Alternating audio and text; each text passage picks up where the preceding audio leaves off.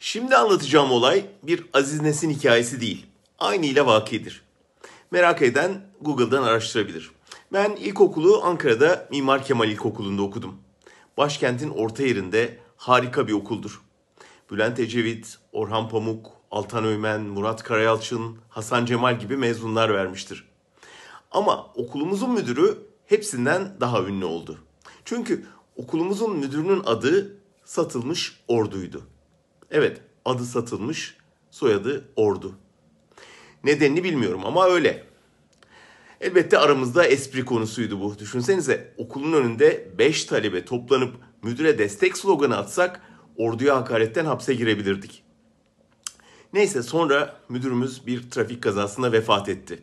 Okulda onun anısını yaşatmak için spor salonuna adını verdi. Hayatta ilk kez bir tiyatro eseri seyrettiğim, sahneye çıkıp şiir okuduğum, top oynadığım salonun adı Satılmış Ordu Çok Amaçlı Spor Salonu oldu. Ama tahmin edebileceğiniz gibi ordu bundan rahatsız oldu.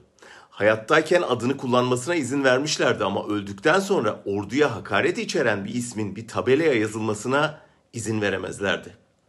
Genelkurmay İlkokulu uyardı. Buna bir çare bulunmalıydı. Müdürün adını değiştiremeyeceklerine göre salonun adını değiştirmeleri gerekecekti. Ama sonra akla başka bir çare geldi. Tabelanın başına öğretmen ibaresi eklendi. Böylece salonun adı Öğretmen Satılmış Ordu Çok Amaçlı Spor Salonu oldu. Öğretmen yazısı diğerlerine göre biraz küçüktü ama olsundu. Genelkurmay tamamdır dedi. Ordu bu sevimsiz sıfattan kurtulmuş oldu. Şimdi aradan yarım asır geçtikten sonra satılmış ordu meselesinin son iki gündür Türkiye'nin en çok tartışılan konusu olmasına gülmeli mi, ağlamalı mı?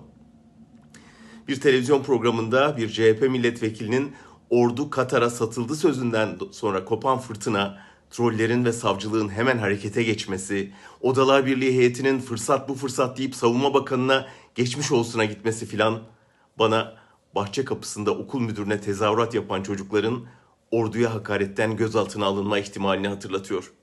Yanılıyor muyum?